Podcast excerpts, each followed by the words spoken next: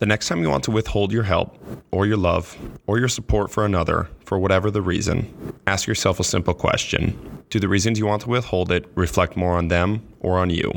And which reason do you want defining you forevermore?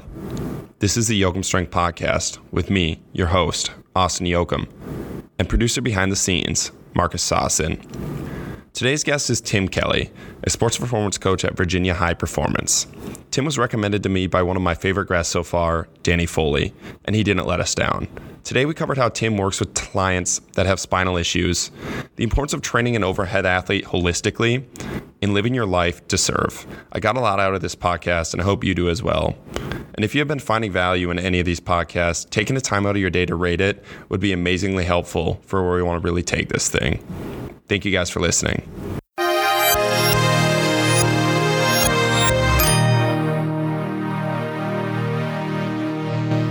All right. Well, uh, Tim, it's awesome to have you on the podcast today. I'm excited for you to be here.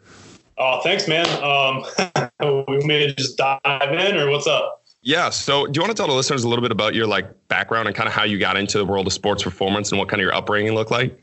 Uh, yeah, man. Um, so I guess like most coaches, uh, I played a lot of sports. Um, some don't, I know, but uh, for me, that was definitely uh, the gateway. I did not have any uh, concrete profession type of plans for the longest time. I thought I was like, yeah, I'm gonna be a pro baseball player, right? That's like that's the only thing in mind, like most of us athletes do.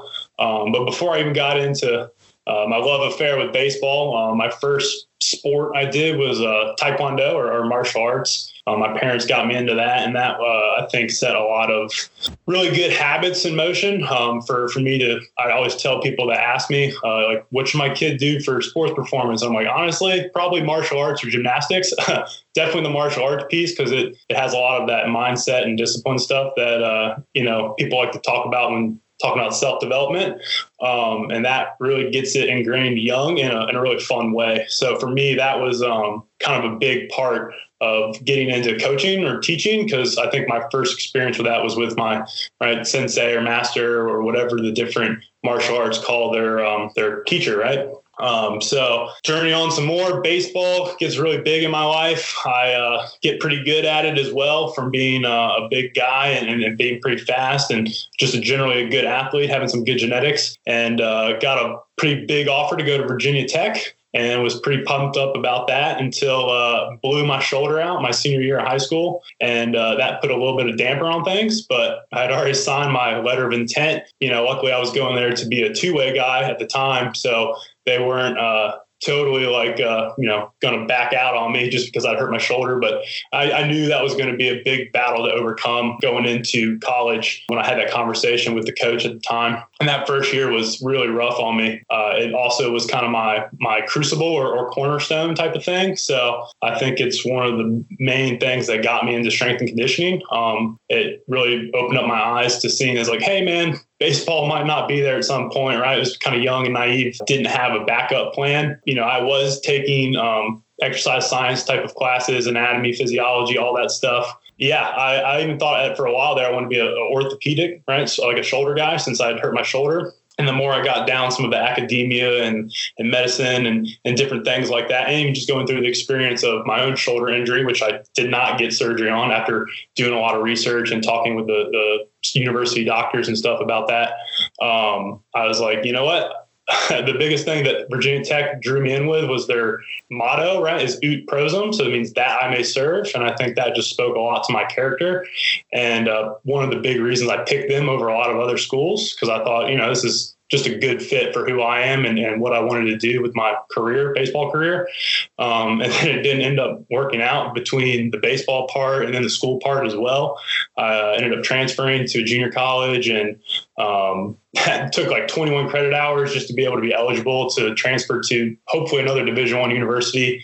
Um, that was a really crazy time in my life. And I was trying to figure out why I was having such a hard time in school. Um, and I went to talk to a lot of people, and you know, a lot of the uh, psychiatrists or doctors, sports psychiatrists, were like, "Hey, man, you might have ADD, ADHD, anxiety, that type of stuff, right?" And some people don't think that it's a a thing. Um, but I mean, hell, you can tell the way I'm talking right now, it's super fast and and it's just kind of how my brain works, right? The way I explain it to people is that things go really fast for me, and being able to slow things down is really hard. Um, it doesn't make me super intellectual. I just that's kind of like high speed all the time. But I'm also a pretty laid back guy as far as my personality, so it's it's pretty paradoxical, I think. Um, but uh, yeah, so anyways, all that stuff really uh, hit home, and, and I, I, ended up transferring to the University of Maryland, Baltimore County. Yeah, that was uh, uh, another eye opener because again, I was like, man, I'm getting to the end of my career here.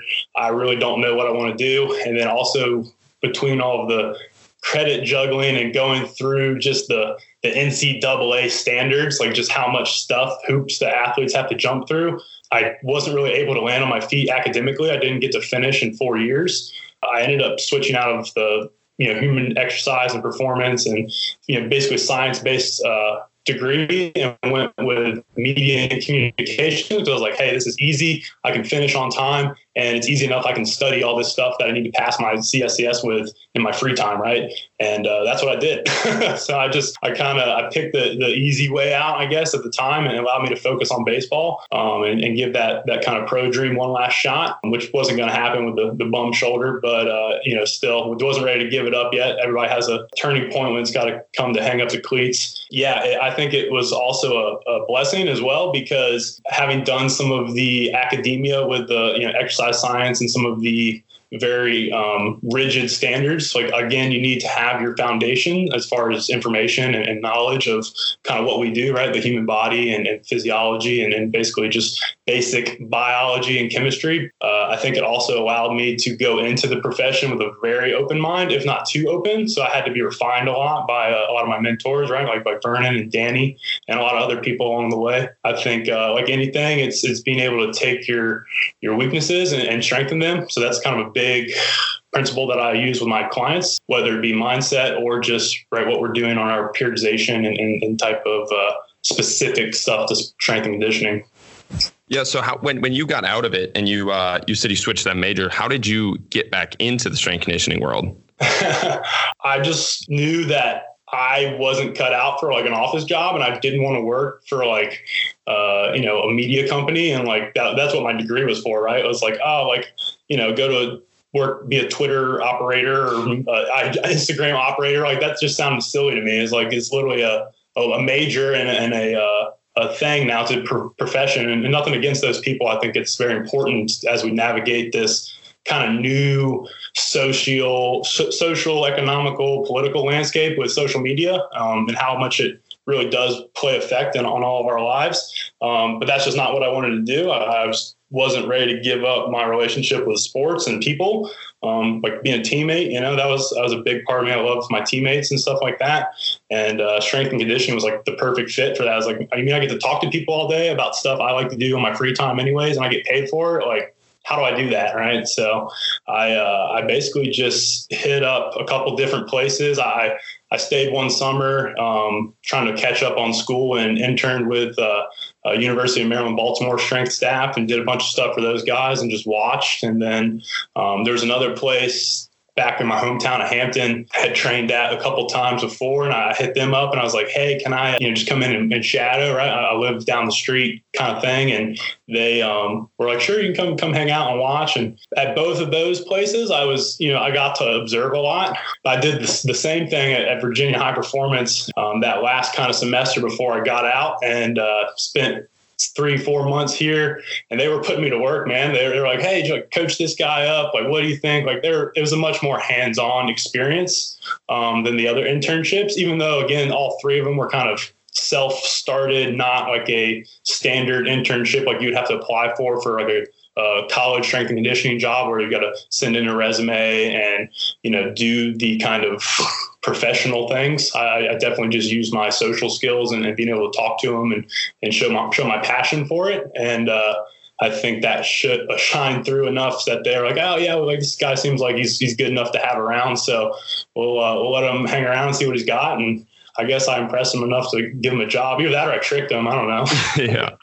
I, I love that. I think that's kind of where a lot of it's going is less of the like what's on your resume and more of how can you communicate with a person that, hey, I'm passionate about this job. I'm passionate about wanting to do this with you? I think the fact that they let me work with some people and they also got to see how I trained and, and just the conversations I had with, with Vernon and Danny and, and uh, just all the people that were coming into the gym at the time, um, they, they, knew I kind of got it, right? Like it just, it was part of my life and, and it was going to be with some work, something I could really turn into a profession. So I was very appreciative of that. So I want to bring it back to that that shoulder injury and a lot of coaches that I talk to the reason they got into coaching is either because a coach was really, really good to them. And they're like, I could have this effect. Or her coach was really, really bad to them. And it's like, I don't want to have that effect on people. so I'm going to change that. When you had this surge shoulder injury, what were, what were kind of the coaches around you like? Did you, did you have a good surrounding and that oh, you're like, man. oh, this is cool. This is awesome. Or was it like they kind of casted you away and you're like, all right, I need to change this going forward? Uh, it was both, man. Um, I had a lot of great coaches growing up, especially for uh, strength and conditioning, right? This, this guy, Leland Salamana for IGA uh, uh, sports performance. Got a place over here in uh, the 757 Tidewater area. And I trained with him for a long time. And, and, he was really good about teaching me stuff. And, and also, I don't even remember those big box velocity gyms, right? It's like yep. kind of like the before the Parisi speed schools really took off as well. It was like that, that was a thing. So I had a couple coaches from there that were really good uh, mentors and stuff like that for, for this profession. Uh, as far as baseball, though, man, um, yeah, that's a that's a real hit or miss. Um, at Virginia Tech, the guy I went to play for was a real players coach, and he uh, he really went to bat for me, and he got me to travel and play a little bit, and, and uh, really was the reason I got recruited to Virginia Tech. And then uh, I got hurt, right, and he still batted, you know, went to bat for me, and then uh, we ended up going to super regionals that year, and uh, he we did so well that he got a job with Oklahoma that next year, and uh, the, the guy that came in wasn't too happy with uh, you know basically where my performance was at and the fact that I was injured. Right, I kind of learned then and there um, whether it was college or pro. Right, at the end of the day, right, there's a bottom bottom line, right, especially when you're talking about a a big stage like a division one university or uh, a pro right team right there's a you know, at, at, the end of my baseball career, I was still doing pretty good, and definitely from a, a potential standpoint, had a lot of athletic potential. But uh, I had one of the older coaches sit me down. He's like, "Hey, man, like physically, you are good enough to play in the big leagues. He's like, but the thing is, is those guys have a bottom line, right? He's like, you're damaged goods with your shoulder, and then also with how much you bounce around and just how you haven't been able to string together consistent seasons, right? And he's like, you just ran out of time, man. It's just what happened. Um, I feel so much better now. I wish I could have kept playing. I think maybe if I had, uh, you know, gone the independent ball route, which I had the opportunity to do, or, or in, in other countries. We call it party ball, right? In, in Europe and Australia. Not taking away anything from those guys because they're definitely really good baseball players. But to me, uh, I, I, definitely thought it was uh, taken away from what I wanted to do with strength and conditioning, and then also, yeah, just the this whole shoulder thing was really eye opening to me about how that whole interaction is between player, athlete, organization, and coaches, right? It's, it's very dynamic and, and ever changing. So yeah, I, I, would say it was both positive and negative, right? I don't think anybody ever treated me with disrespect, um, but at the same time, like I got the ideas, like, hey man, like you're damaged goods kind of thing. We'll give you a shot, but if you're not going to perform, right, then then you don't get to keep playing. And that's that's something everybody has to go through, whether it's just sitting the bench when you get to a college because you're not good enough, or it's because you get injured and you just you can't get back to where you were. Um, I think it's something a lot of athletes go through. And uh, me and my buddy who played baseball in college, not the same one, uh, joke about it a lot, but he was like, we worked really, really hard to be incredibly average. um, and uh, just that perspective is pretty relieving, though, right? Uh, baseball more so than any sport gives you a lot of lessons with failure and uh, you know what do they say first attempt in learning right i think i took a lot more than first but uh, it definitely has kind of uh, refined my uh, discipline and, and uh, thought process when it comes to coaching or um, just my, the way I live my life as well. So that injury definitely is will always be with me, and uh, I'm definitely going to try to transmute it into something positive, even if it wasn't as a pro athlete, right? Um, and I hope I'm having that effect on people. Yeah, and I think that's something you talked about. You worked really hard to be average at something, and when, when when you're you're able to take that to a sector where if you work really hard, it's less genetics based and less like if you're actually working really really hard at the field of strength conditioning, you can the sky's the limits for you. Oh, so yeah. I think that's one thing that's super powerful with sports itself is it's not so much what you did on the field, but it's what you learned on field and the mindset that you're able to apply later to life if on the field isn't your life after you graduate college, if you're not professional, but you're able to take those skill sets that you learned on the field and apply it to the rest of life. And that's where you see a lot of athletes after, if they're able to process those things, succeed to the next level. Absolutely. My uh, my wife played soccer at VMI, and she got hired by Enterprise uh, a couple years ago. And one thing I didn't know about Enterprise is like they love Division One athletes, right? They like they they have a whole business model based off of hiring athletes, just because that that sales culture they have there is very competitive and it's it's very young and energy driven. Um, and you really get to see um, the, the, good qualities of, of student athletes shine through in that that profession, especially. But I know that a lot of other um, you know, industries will, will, look for athletes as well. Um, they got their head on straight, you know, so it's, it's pretty amazing.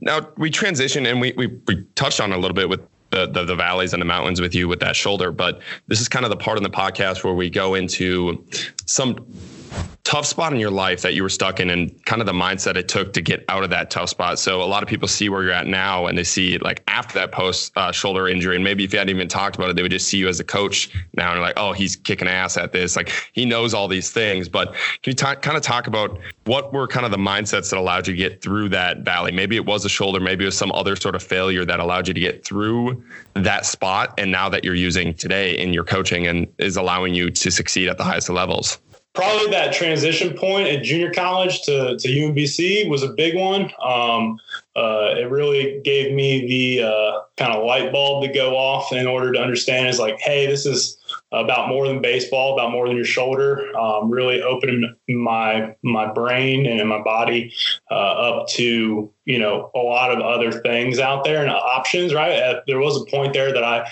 thought was like, hey, maybe it, it just baseball isn't for me. Maybe I should just move home and and just get a job and, and go finish school, right? And try to figure out what that looked like. Um, and then, like I said, I was fortunate enough between taking all those credit hours and stuff. UMBC gave me a, a full tuition ride to go there. Actually, they paid for me to sit out a year too, um, and just show me that they really valued uh, me, right? Not necessarily what I could do for the team as far as my performance, even though obviously they saw something there as well. Um, but uh, yeah, they really valued me as a person, and that really stuck with me when I uh, kind of did that internship with Virginia High Performance, right? And, and now work here. Um, those guys also valued me as a person and uh, um, were obviously kind enough to, to give me a job based off of my merits. And uh, I've been trying to pay that forward um, and just really give people um, that same value, right? Show them that they have value and uh, being able to see that in any situation, um, regardless of where they're at in their life. I, I know Danny mentioned that, uh, you know, I, I, work with a lot of uh, spine and uh, kind of neurological injury guys. Um, I tried to pay that forward with my, my good friend I played baseball with before we went off to college. Um, my last year when I was getting ready to try to go work at VHP, right? I was doing it for free for a while. Um, you know, he got in a pretty bad accident, um, in diving in the pool or whatever. And, uh, yeah, I had had, uh, partial paralysis or, full paralysis at the time, I guess, from the neck down is what, what they call an incomplete quadriplegic. And, uh, yeah, man, the, the empathy with me and just I shared a bed with that guy for like I don't know a month um, before we went off to college playing summer ball and just seeing something serious like that happen to him uh, and trying to imagine where, what that would feel like if it was me. Um, I just knew that I had to reach out to him and like train him. You know, I was like, if I was me, I would want to train. you know what I mean? That's such a part of an athlete's life that you got to keep that in your habits and your routine. And he's doing amazing right now. Um, and it's also been a, a nice little kind of um, career developer for me because I've, I've, since working with him three years ago, um, just kind of us reconnecting, right? It's brought on a lot of other people through VHP's program um, that I've probably five or six guys I've gotten to work with of varying degrees of those kind of spinal cord or neurological injuries. And, uh, yeah, it's been pretty awesome for my career development, but really it's been great just for my life, having those people in my life and uh, making it more than about the training, you know? Yeah, and I, th- I, think it puts things really into perspective for you. Of I think a lot of people struggle. Like we have a lot of really big first world problems that we, we struggle with on the day that we like oh this this. And then when you see something like that it opens up your eyes like oh, dude the the car in front of me that's going slow like that that is nothing yeah, compared to what some people are going through. Perspective is uh, definitely something i got in college and then also trying to get into the strength and conditioning field without a strength and conditioning approved degree.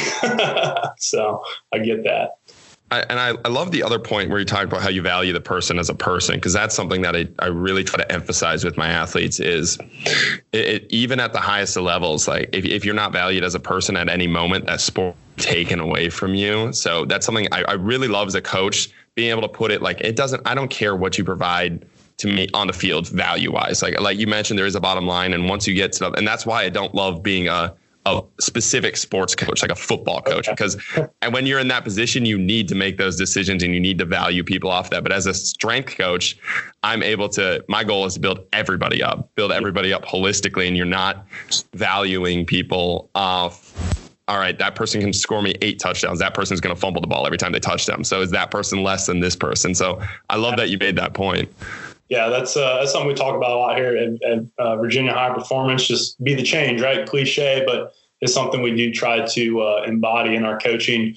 Um, and I think a lot of people are doing that. I'm seeing all kinds of crazy stuff on the social media and, and, just in general and the way I see people interact. I know the news tries to scare us off otherwise, but um, yeah, I mean, I think people are at the, at the bottom of the, uh, or deep down, right? Good people. And I think everybody wants to, to do better. So um, it's cool to be a part of that. So in, in your coaching specifically, is there anything that you implement or you try to implement every session to hopefully build that up? Is there, uh, do you guys do debriefs or is it something where you just try to make contact with every single athlete that you work with every day? Like how does that kind of manifest itself in person for coaches that are listening to this? Um, yeah, those soft skills, um, really just your conversational skills and, and, knowing when to bring that stuff up and not trying to force it. Um, something definitely early on, I think I tried to force just because I know it's an important thing. Um, but it also can get in the way of the training session too, right? Um, so learning that soft skill of, you know, whether it's in the warm up or at the end, right? A lot of my athletes now, especially on my very high sympathetic type of days where it's, you know, a very heavy load, absolute strength type of training day or very high velocity type of day, uh, just something where I know that I'm stressing their nervous system out purposefully. Um, I always try to have them do some basically progressive relaxation at the end and give them that kind of you know, less woo woo guided meditation and breathing talk down at the end, have them put their feet up and, and use that, that ramp up as a way in to the cool down and really being able to not only bring them down physiologically, but also like psychologically and, and emotionally, you know? Um, and that's where I really get a lot of, I guess coaches call it buy in. Um, but to me, it's just my relationship with that person. I could care less if they're going to go be a Hall of Famer or if they're just going to go work at whatever their job is. Um, I just value that time with them. It's, it's very short. We all get it. Um, you know, on what two, three hours a week with a lot of our guys, and then some maybe more. Obviously, if you're in a college or high school setting, but um, it just depends uh, on on how you use that time. So I just try to use it subtly, but uh, make that brief bit of time very impactful. Yeah, and making sure they get the most out of the three to four hours that they know you for. Yep. Yeah. And, so and I even go beyond that, and you know, I try to occasionally reach out to them past my time training with them. And it's hard as you start to work with more and more people, right? And trying to uh, shoot them that kind of touch point text and, and just see how they're doing. But I, I try, right? It's a lot of people after it starts to add up. Um, but, uh, you know, that's, that's something I think is uh, valuable to me as well. I just, I generally enjoy working with all the people that I work with.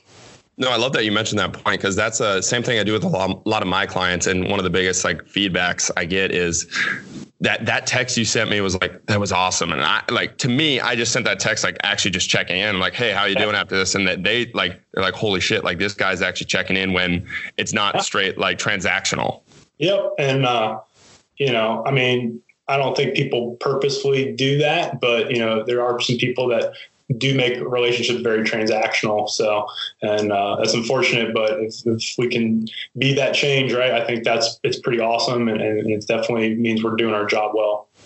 Yeah. So you you mentioned that you work with the the spinal neural population. So can you kind of talk about did you just do research on your own to figure out how we can work around this and like like how did you get it, it you talked about you started training your buddy but how did you go about training your buddy and getting results with him um, it wasn't pretty at first. It's still not pretty when I have some guys come through, and I think just my experience with baseball and being able to fail, right? Like there's going to be times you go up there and you look stupid, swinging it like a curveball in the dirt, and you can't bring that with you to the next at bat if you want to hit a double or a home run. So it's the same way with training to me. Is like yeah, training is not going to be perfect. It's never going to be this perfect perfect thing. So I, I did a lot of research, um, obviously on the internet, and I ended up taking a. Um, if you ever get a chance to take it, the Integrated Connect Neurology course. Um, a lot of those can be rabbit holes, but the guys did a really good job of explaining the higher order systems and how at the end of the day everything boils down to the brain and the nervous system, and just really phrasing a lot of the deep um, academia into very simple, digestible terms uh, for me. Um, and then uh, also just my own experience, right? That kinesthetic awareness as an athlete and trying to, you know, know what a certain exercise feels like for me. And then as much information as I can give that person who basically has a dimmer switch on their their feedback, right? So like everybody has biological feedback, um, proprioception, whatever you want to term it. Um, but like for example, I had a uh, um, a guy I just finished up with recently who got in a BMX accident and he uh, broke his neck, similar to my buddy Sam.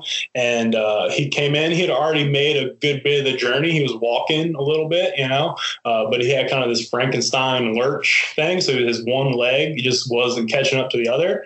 Um, so the biggest thing I was like, well, that's pretty simple. It's just like that, that's where the dimmer switch is, right? Everything down that right side through the sciatic uh, nerve area is just, it's dead right? Dead-ish.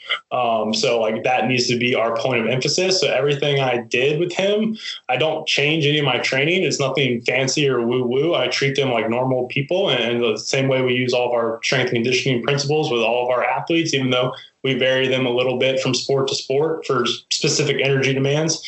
Um, I was just giving him as much feedback as possible, right? So I would sit him on the table every time. I would rub that leg down, trying to get him to feel stuff. Um, and then obviously I would put him through a lot of like dorsiflexion, hip flexion, um, hip internal external rotation, just trying to get that thing moving. And first I would do it passively so he could kind of feel it granted, this guy, like, it's hard to understand because I don't have that sensation, but he's like, yeah, I can't feel my right leg. But obviously, when I'm holding his leg and moving around, he can feel something, right? It's like muted. So just using that dialogue to understand how to find what I'm trying to go for. So for him, it's that that ignition, right? Trying to drive, right? We might be doing something like a, a leg press, right? So I'm sitting there on the table doing manual work with him. I'll just cue him through that. I'm like, okay, pull and push, pull and push. And I'm taking his leg through that range of motion because it's not strong enough with his kind of neurological interface to do that. So it's something that most people would try to get him to do on his own right away. But instead of like really going below um, our training principles, right? So I didn't even have him do a lot of squats or lunges the first week. Um, I just did a lot of table work. And then by the end of it, you just have to find ways to link ropes together from that time on the table of right like i'm taking him into hip flexion then i'm having him push right into hip extension and i'm just giving him extra gas while he's looking at it and doing it with his with his eyes and, and trying to feel it in his body. Um, and then by the end of it right uh, i wanted to he was like kind of joking. He's like i want to do a jumpy thing right? He's, he's not an athlete. He just kind of uh, was just trying to have fun and, and, and get after it a little bit. And I was like, how am I going to get this guy who is barely walking correctly to jump, right? And obviously, after a couple weeks, we kind of smoothed it out a little bit with a lot of the table work and, and, some of the basic leg exercises you would do with somebody, right? Split squats, lunges, squats, hinges, everything. Um, and uh, I was like, you know what? I'll use the band unloaded method, right? It was like he'll hold on to the bands, and I'll just as simply as possible, take him through. Like I'm just like, we'll just stand up on our toes and then pull your heels down, right? And you kind of let him do some like calf raises. And I'm like, all right, and I just do that fast. he's like, okay, and he sure as hell was jumping by the end of it, right? So someone who uh, couldn't walk well to being able to jump and being able to just link that by um, I don't know, just kind of intuition. Really, it's just like I, he wants to jump. How am I going to do that? It's just a, an external task that I needed to accomplish um, instead of getting wrapped up on how we're going to do it. Just do it, right? So that was a um, pretty cool thing to do, and definitely something that I just yeah, my principle with those guys is just I don't treat them any differently. Maybe that's why it works. I, I, don't see them as having uh, injuries, even though I know they do. Um, and I just try to just whatever they have, I'm going to be there with them and give them as much feedback as possible, whether that's with an implement, with it's with my hands, it's assisting them, it's resisting them. Um, it's just, yeah, it's very, just very much in the moment and in that relationship with them. Um, obviously, I have the, the deeper understanding of the specific physiological thing I want them to do, right, with the leg, right, whether it's, like we said, knee flexion, hip flexion, the sequencing of all of those different joints together and try not to make it so um, difficult difficult for them to understand and trying to use layman's terms with them also helps. I think, I think uh, a big thing I got from baseball as well. I had the yips at some point. You ever had the yips? Yep. Yeah. So like, uh, I ended up talking to this guy, um, and he had me do this little like psychological process where you think of right? Where you're having a hard time throwing the ball, you think of something metaphorical or, or imaginary. He's like, think of a person, a place, a thing, an image, right? I used to think of this little like like doodle I used to do in high school, like a little, little blurch monster thing, you know, like oh, there's something goofing around, and uh, that's what I would use to associate with like eating the baseball in my brain, right? This like super weird, uh, creative kind of woo woo thing, but it's like it's very easy to get instead of trying to take someone through our anatomical jargon that we all know is setting the standards for what is happening in, in time and space with where their body's moving, and giving them a very simple cue such as like uh, turtle shell, right? Like that's that's the one Vernon likes to use with, with the core, right? Turning that that rib down or, that position into a turtle shell. Like people can think of a turtle shell in an instant, but like if you try to tell them, it's like, oh, bring your thoracic spine down two inches. Like you know, most people aren't going to get that. So really, um, really trying to just be uh, creative and, and take complex ideas that we, we've learned through our uh, search and higher education into very simple ideas that the, the, person can use right away. I like that. With uh, you, so he, he's going through this process. When when you're working with these type of clients, is it a a light bulb flips on for them and then it's like oh like this is starting to make sense or is it just a very subtle and gradual process or is it different between each client Oh, just like you're saying, man, it's like chopping wood. Uh, you know, uh, I get to see the guys a lot, and um, it, will be different on different days. But uh, for the most part, it is like again with that guy, his example was trying to get that right leg to contribute more. Uh, I mean, I had him do pretty much every version of thing I could think of on his right leg only. It's like we're just going to spend more time on that right leg and just give him, uh, you know, more feedback and, and, more time to succeed, even though it's not going to look pretty um, and it's uh, it's not going to necessarily be within our uh, textbook periodization schemes, you know. But um, I think it worked. he was he was doing some skips and jumps by the end of it, and he loved every second of it. And he definitely was moving a lot better, a lot stronger. Um, you know, and, and, that's where I think uh, yeah, that's where it's it comes boils down to is just those little little increments. And so I like your phrase, keep chopping wood. But uh, um, yeah, to me, it's just training. Right, we're going to train range, sleet or snow, and and we're going to make progress every day. It might not be a lot, but it's going to be progress. You know. Yeah, I love that.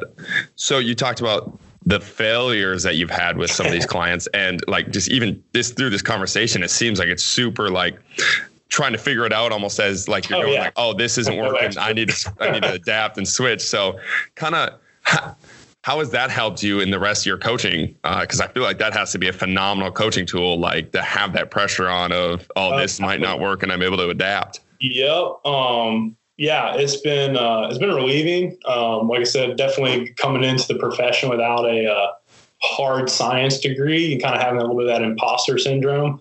Um, whether that's a real thing or not, I don't know, but uh, um, it's definitely made me a lot more confident and um, within my system and principles of, of, things that I've been able to digest as far as uh, higher education information and when it comes to physiology and, and, and training uh, specificity.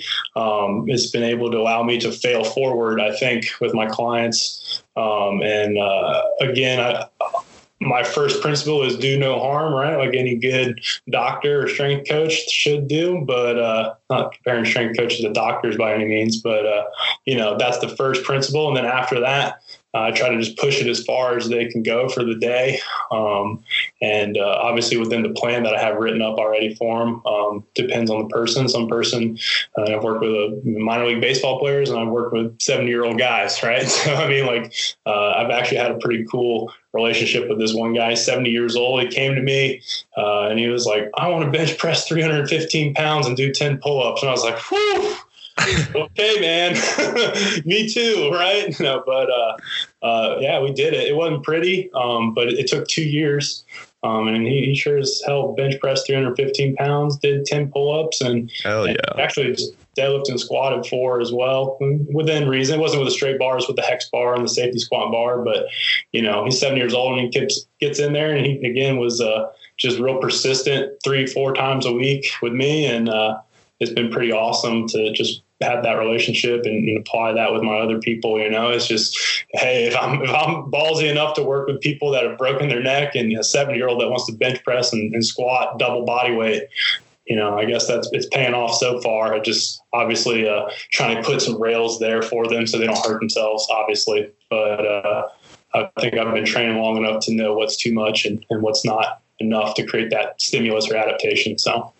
Yeah, for sure. So what's your when you when you're working with these clients that come with you with either huge goals or they're in a you can see they're in a really tough spot where they they they're not even walking right. Like what's your communication process like to where you can give them enough energy and like hopefulness to go forward, but not enough to where it's like maybe that's not realistic or you're trying to keep it realistic. Like how do you communicate that with them? Because I feel like that's a big process with these type of clients. Uh, I think it's just my general energy for the day and, and also uh, um, just the way I treat them as a person. Um, you know, I think as soon as they kind of come in, they have their own reservations and expectations. And then when they see that I don't have any expectations for them other than, hey, this is what I think good training is. And, you know, this is with uh, any normal individual, right, regardless of injury or age. And I use those metrics, um, right, whether it be relative strength ratios or, or uh, general movement principles as far as how they're uh, structurally aligned while they're moving and the, the speed and rhythm of that movement. Um, and then, like I said, it's just linking that rope to get them there. Uh, and sometimes they fall short. And I just very simply put is like, hey, man, we're closer than we were when you walked in here.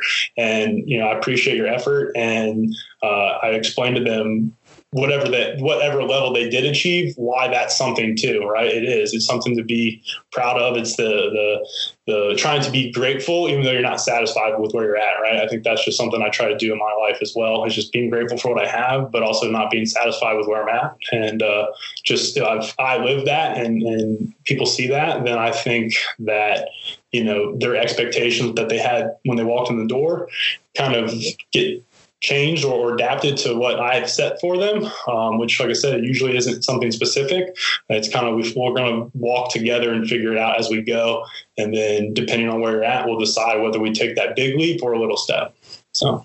That's awesome. That, that that's very similar to the, the keep chopping wood mentality of oh, yeah. as long as long as you're chopping wood, like maybe you didn't get that tree down today, but look look how cl- much closer you are to getting that tree down. So I yep. freaking love that. That's awesome. So now going into the um, the shoulder mechanics and kind of how you work with, because you talked about how you worked with some minor league baseball players and just kind of your baseball background. Can you kind of talk about the importance of throwing and like how you work with overhead athletes and kind of the the shoulder issues that you see and some of the the big issues that you are seeing in training that's going on now and what you kind of think it should be? Um, well, I know when I was coming up, it was definitely um, really heavy emphasis on lower body strength and just strength for sake of being strong um, and then just kind of general stuff upper body right? So it's like uh, when i hurt my shoulder i was squatting like 400 pounds but i couldn't bench press like 50 pound dumbbells you know what i mean? Like I, I was doing push-ups and like maybe some pull-ups um, and maybe some band cuff work um, but i don't think like i don't know you know who Eric Cressey is right? And guys oh, like yeah. that baseball world.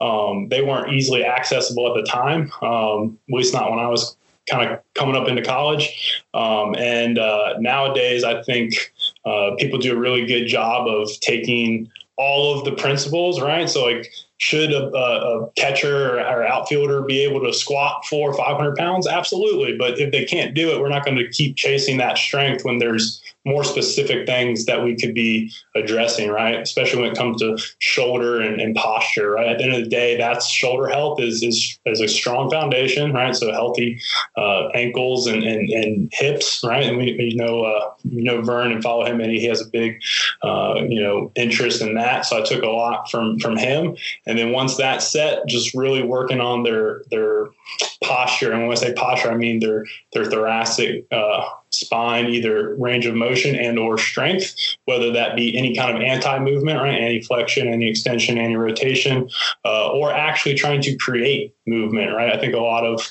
um, people um, with the emphasis on like anti-rotation is like that's all you need for core like rotational athletes. Um, I think they miss the boat a lot by trying to create too rigid of a standard. And with uh, my guy that I was working with, he came in and he was like, "Hey man, I need somewhere to train." And uh, he's like, "I kind of got you know a little bit of elbow tendonitis by the end of the season." He's like, "I was only squatting like 225, and it felt really hard." He's like, "Even though when I went into the season, I was, I was box squatting like 365 or, or whatever," and I was like, "Yeah, man, that's not good.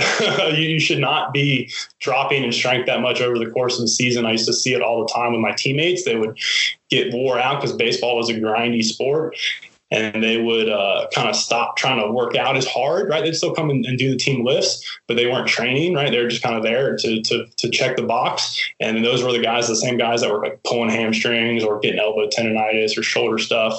You know, not saying you need to max out in season or anything like that, but you know, there's plenty of coaches that have the know know how now to uh, to really make sure their athletes are hitting those minimum effective doses to, to keep uh, you know realizations of their, their training cycles.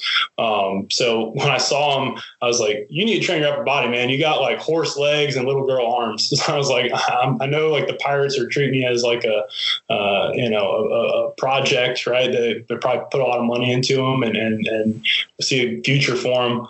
Um, but uh, you're going to bench press, you're going to do pull ups, you're going to do all kinds of stuff in between, right? Lots of scapular stability exercises. So whether it be some of those kind of band type of exercises I've posted in the past, um, or just going to be simple breathing stuff, right? People underestimate how powerful your diaphragm is when it comes to T spine mobilization and, and, and postural strength. Um, and then just really rounding out his program, right? Like, so I, I, looked at some of the stuff he was doing. One, he wasn't training enough in season, and two, he wasn't training with enough variety. Uh, I don't know if that was because they were scared to do upper body stuff in season with an overhead athlete.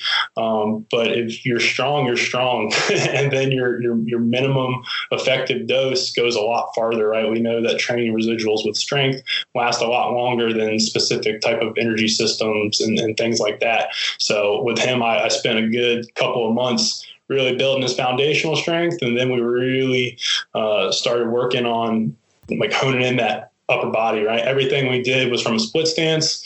Everything we did had both anti-rotation and rotational movements to it when it, when it came to working on his basically his rib cage and, and his, his core, if you want to call it that and then from there, a lot of his scapular stuff started to to clean up. Um, not to mention, he was also seeing a, a, PT as well, and then the PT and I both got on the same page of what they were doing. So I wasn't doing the same stuff here as well. So it was kind of nice. I didn't have to program a lot of some of those minor warm up and kind of uh, um, auxiliary accessory day type of things to do for a shoulder, and I could really drive some adaptations with some more loaded and or like specific oscillatory perturbation type of exercises with him, and really uh, yeah challenge that shoulder stability. Um, the scapula to me is uh, very very important. I watch how that thing moves, whether it's uh, upward rotation, elevation, depression. I want to see someone that has rhythm and balance between all the muscle groups uh, involved, regardless of whether they're an overhead athlete or not. And uh,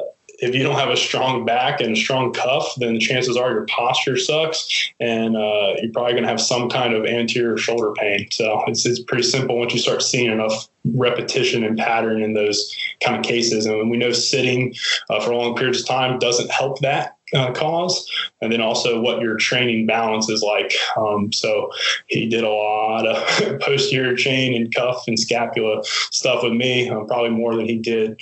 And uh, I made sure I sent him home with uh, some prehab and um, some stuff he can do in season to just keep that rolling without it being uh, too much volume to affect his throwing volume, right? Because that's something baseball's gotten really big into now is really understanding load management and using um, the same principles we use as, as sport performance coaches um, with their baseball athletes, right? Especially, uh, I don't know if you heard of Driveline. Have you heard of that? I don't think so.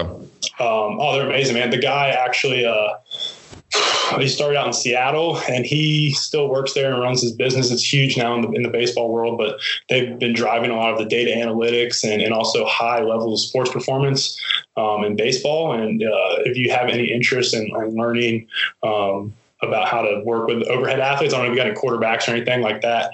Um, you could learn a lot from their plyometric protocols they have for throwing, uh, both both like just general pre-training stuff and then also like more aggressive like weighted ball type of um, adaptation phases right so uh, you know I, I, think baseball's been doing a good job of taking the same principles we use in strength and conditioning basically working the force velocity curve but doing it with a skill specific movement because you can do that with a baseball right um, whether it's throwing it holding it doing it in reverse doing it with constrained movement patterns by taking the legs away or taking the, the arms away and just doing lower half type of things. I think that's something I really took from baseball and the strength and conditioning is those constraint drills and trying to apply them into strength and conditioning exercises. Um, and a lot of people do that. I just don't know they term it that way. I, I love that uh, you talk about build the the build the foundation of the athlete and kind of I, I kind of view it as like what are they not getting on the field that we could give them in the weight room because I think that's like you, you talked about a lot of that posterior work like that that overhead athletes in that frontal like throwing forward thousands of times. And when, when are they ever going to get that opposite motion?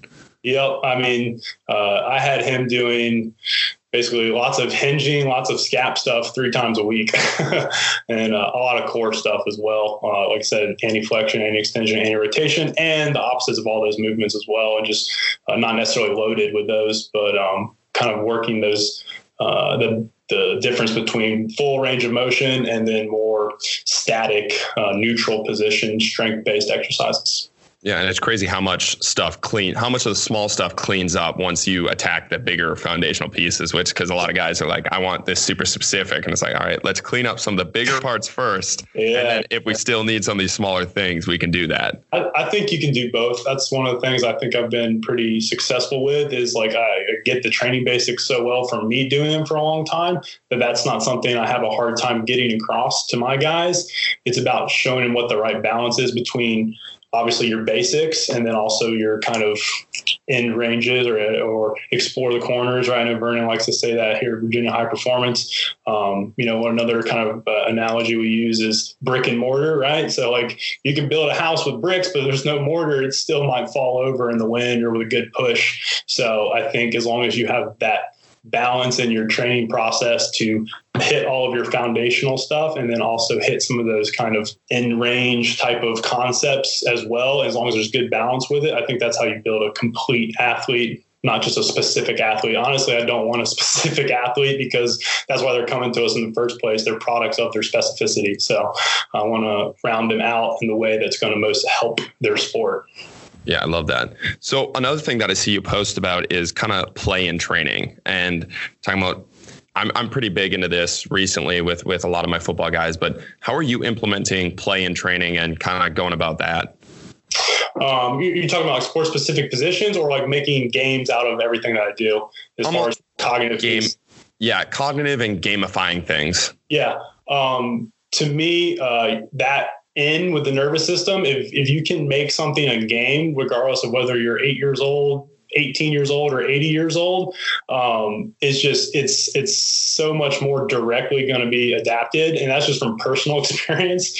Um, you know i know we've all had teachers who are like here's what we see and then they just drone on and then you have those cool teachers that found a way right to give you something interesting interesting and engaging. So pretty much if i can bring any kind of novelty or engagement to a training session it doesn't have to be with every exercise um, that is something i picked up from from that IKN uh, uh, course is like really training the, the visual system, right? It's something, something as easy as um, when you're doing the warm up. So like when I have my guys kind of do some of their like band monster walks and stuff like that, um, I can do things what they call like a saccade. So it's like I have two sticky notes, I have a blue one and a yellow one, and I just have them look at the X on the blue sticky note, and then I have the yellow one, and I move the yellow one around, and I just call out colors, right? So I don't need a thousand dollar vision board. I can just use sticky notes and uh, or cones, right? Anything that's a different color, and um, you know that really kind of gets guys dialed in, right? If you're just looking for more focus, right? At the end of the day,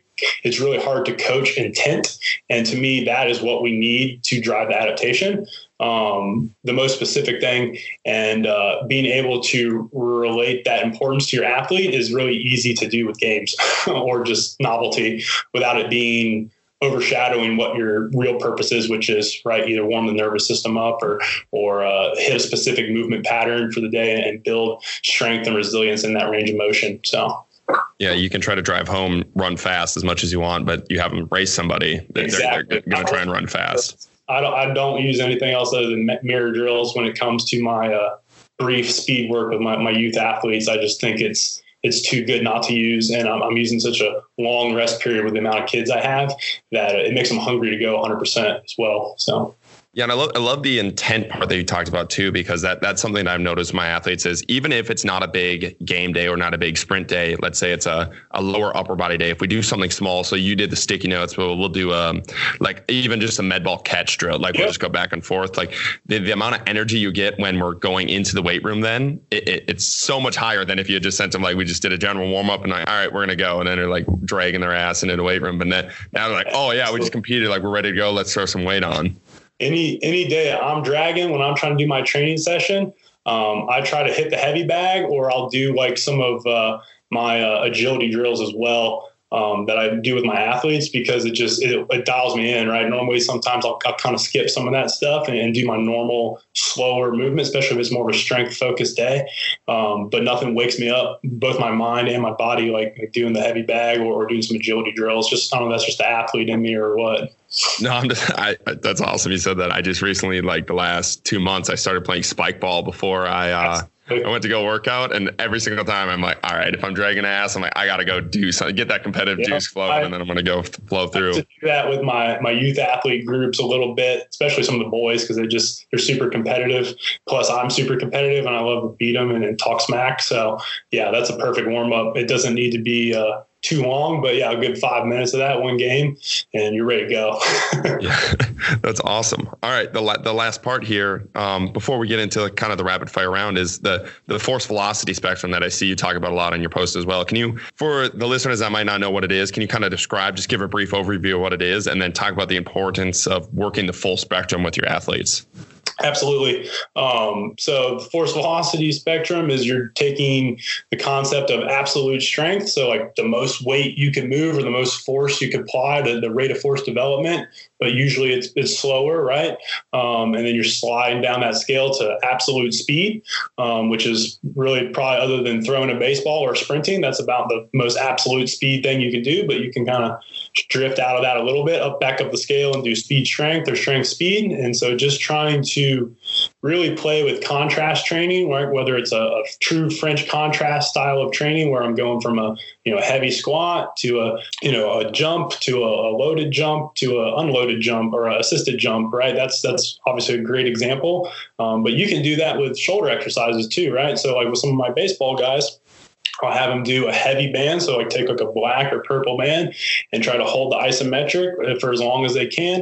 And then just give me a really good negative. I know they can't do the, the, the movement, right? But just that little bit of um, overload to the nervous system and to the local localized musculature that we're trying to uh, address, and then just working them up this, working them back down the spectrum to, uh, again, using the baseball athlete as an example, they could do that kind of band overload eccentric into um, basically their normal movement with a stick or like that kind of oscillatory stick, and then go right into like a throw, right? So like whether it be a weighted throw or or an unweighted throw, so like a, a towel drill or a light ball, like a tennis ball.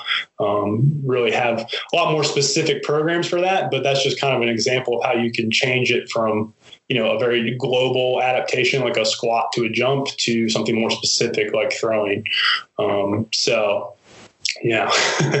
I like that. Uh, so something I'm kind of curious about is there a way that do you just go full spectrum all the time with a contrast or and this might be more specific to my football athletes that I work with, but you get a guy that's almost completely on the force spectrum and has no velocity. Do you have a way where you you test your athletes to see which one they need more of and then program that way, or do you kind of stay general? And if you do, uh, what's kind of your method of doing that? So um, I'm fortunate I mostly work one on one, so I can just really use my coach's eye. And, and as I have time with the athlete, um, and it depends on their training age too, right? So if I have a guy who's been in the weight room for a while or is even older, and and uh, you know I'm not going to focus on that absolute strength as much. We're just going to touch on that, and then I'm doing a lot of power work, a lot of unloaded type plyometrics and, and, and things like that to to try to ease them into that speed, right? Um, and, and, really work that side of the, the the curve for them because that's what they need. Um, and then other people are pretty general and I want to give them a little smattering of, of all of them. Um, and even with my younger guys, I still want them to do, you know, a combination of something kind of heavy and, and stability focused, whether that be a loaded split squat or a hex bar deadlift, and then going into something that's a little bit more, you know, like unloaded, whether it be a dumbbell jump or med ball throw, and, and then going into like a full plyometric, whether that be a sprint or a full change of direction, right? That, that really quick eccentric loaded movement. Um, yeah, to me, it's just it's it's spe- specific to the individual. I know that's really tough to do with a group of guys. My advice to that would be try. I've had a lot of success with doing it in the same session with my own training, um, and also with my other athletes because it's almost like PAP or post activation potentiation for like your nervous system, right? It's it's something that I think if the, the volume is correct, so it's not too much volume,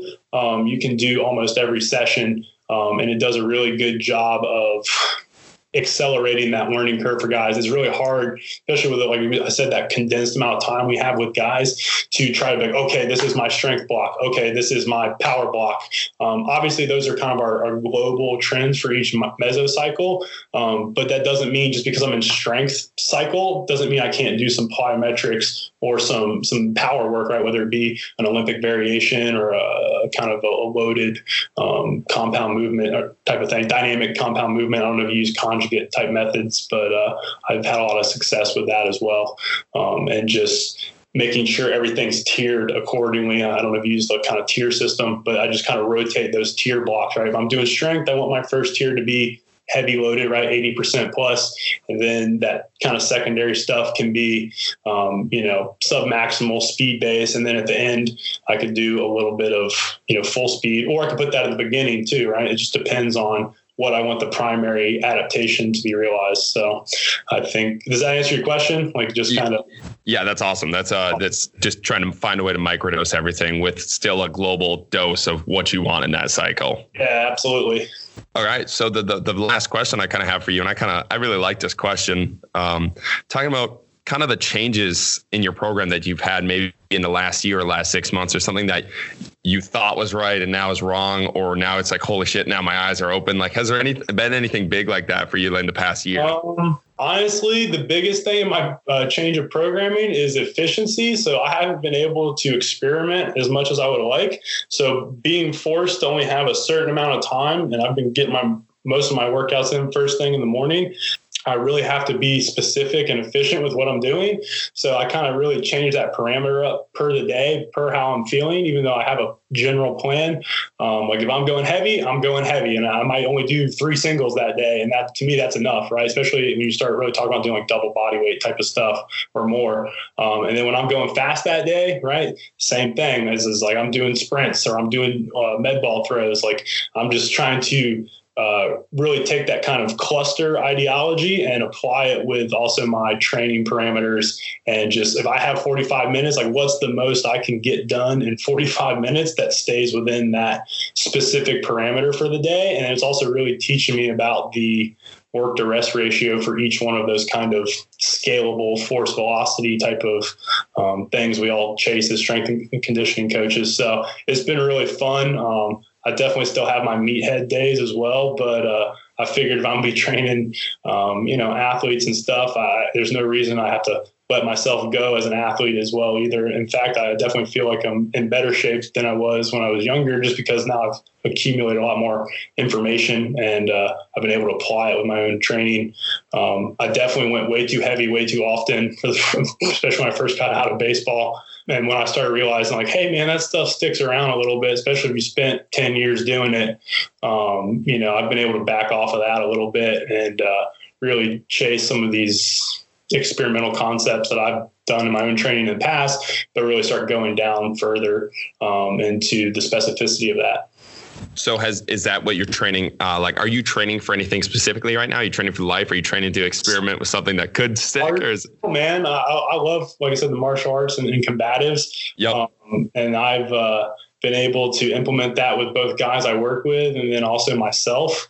Um, and to me, that's a true skill, but also a great conditioner, um, especially for the the specific uh, you know act of, of trying to go to your peak intensity in an instant. So that's like max force and max velocity uh, and the energy system needed to do that for repeat efforts um, to me that's that's a pretty good way to stay fit without having to spend a lot of time at it um, who knows i may do a triathlon or a marathon someday but right now that's not uh, any specific goal like that and no no no powerlifting or bodybuilding competitions either i'm not, I'm not into that stuff but I do appreciate what they've given to the weightlifting culture and, and the, the knowledge pool. I love it. So now we'll transition to our rapid fire rounds.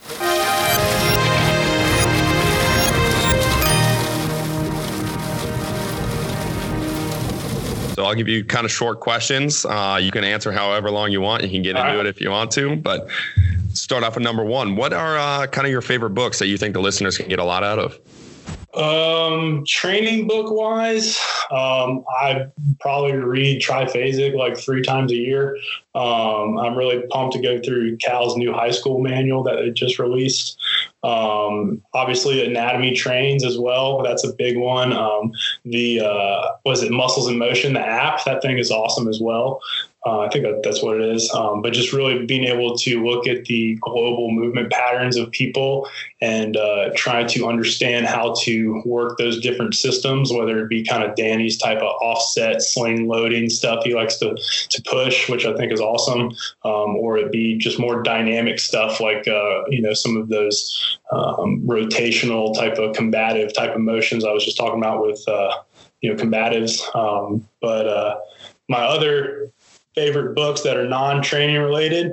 Um, my wife made me read this one. It's called "But What If We're Wrong." Chuck Klosterman. That's a great one for just opening up your horizons as far as thinking. Um, I also got kind of turned on to that one uh, through this other textbook we had to read in school called Agnotology. It's the study of ignorance. And ignorance is obviously like knowing what you can't know. Like if you're ignorant, you don't know that you don't know it.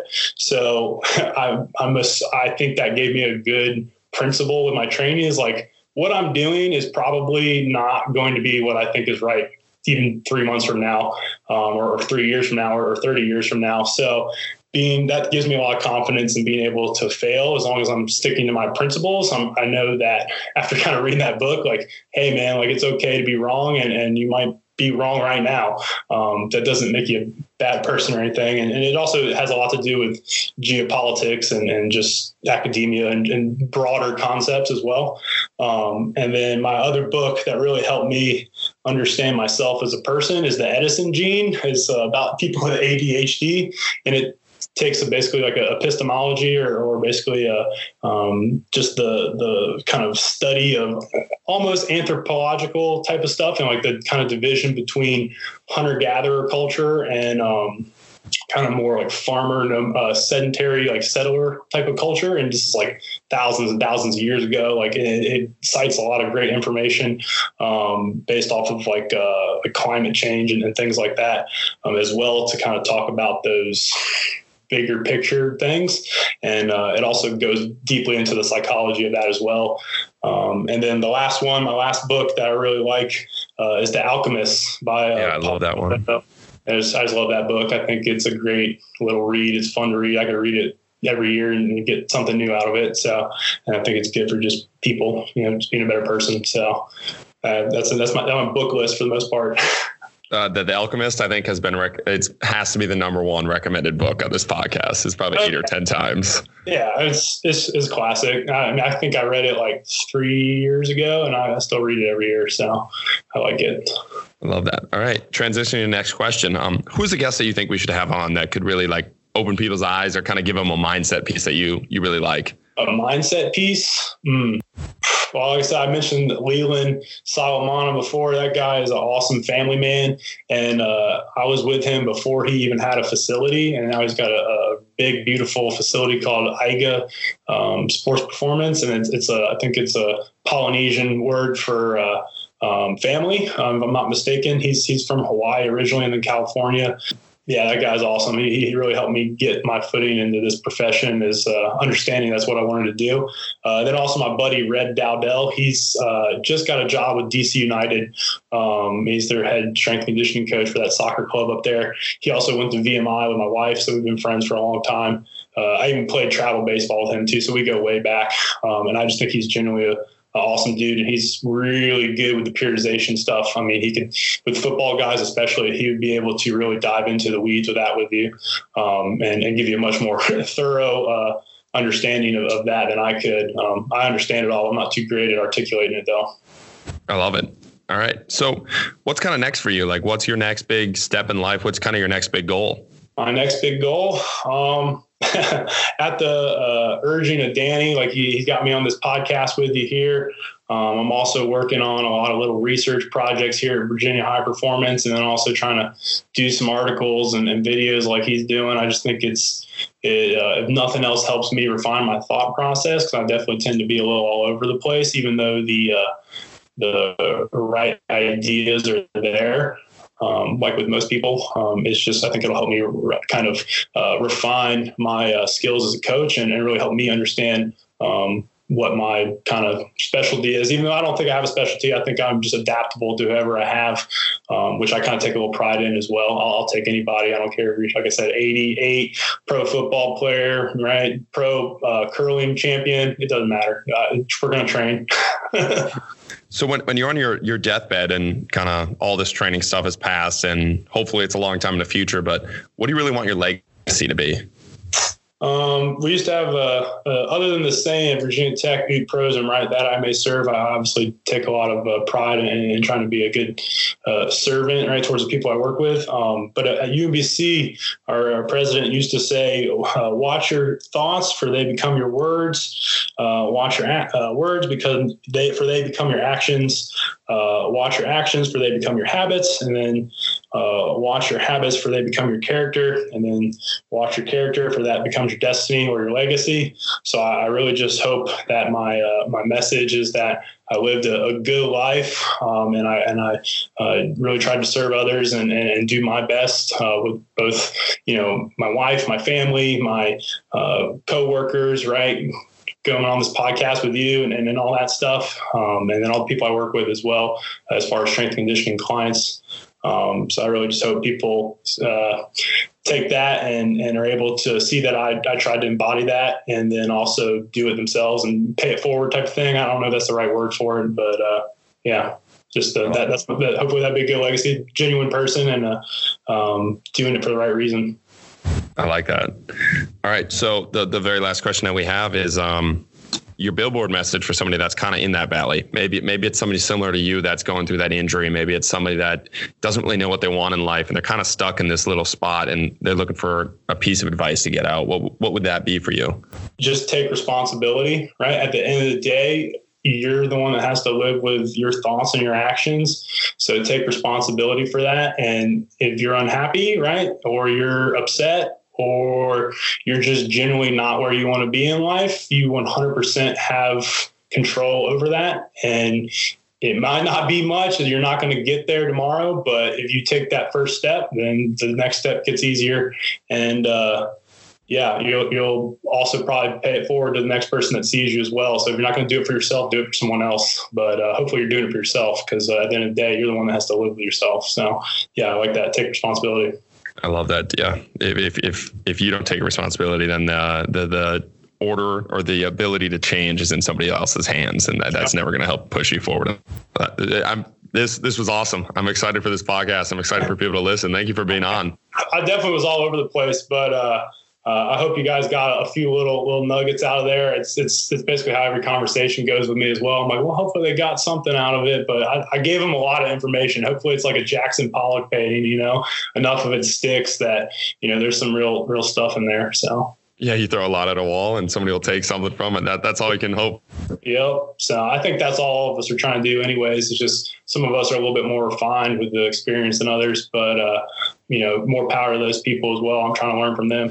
yeah, so, I think all of us are trying to details are not my forte, but I'm definitely very observant and know that that's one of my weaknesses. So It's something I'm working on and and I hope uh, you know, people can take something from me as well. Thank you for being on the podcast. Awesome. Thanks, Austin. Uh, if you're ever up here, man, come train. I'd love to. I always learn more when I train with somebody, see how they train. And I think talking shop is best done over the actual work we do. So if you ever get a chance to get up here and meet me and Danny, it'd be a good time, I think. And if we're ever in Florida as well. Yeah, that'd be, that'd be awesome. Get thrown into some offset loading or something like that. Play some spike uh, ball. We could do some Oklahoma drills too. I, I wasn't too good of a football player, but I'm, I'm a good sized guy. I'm pretty fast. So oh you know, I'll take my chances with some high schoolers.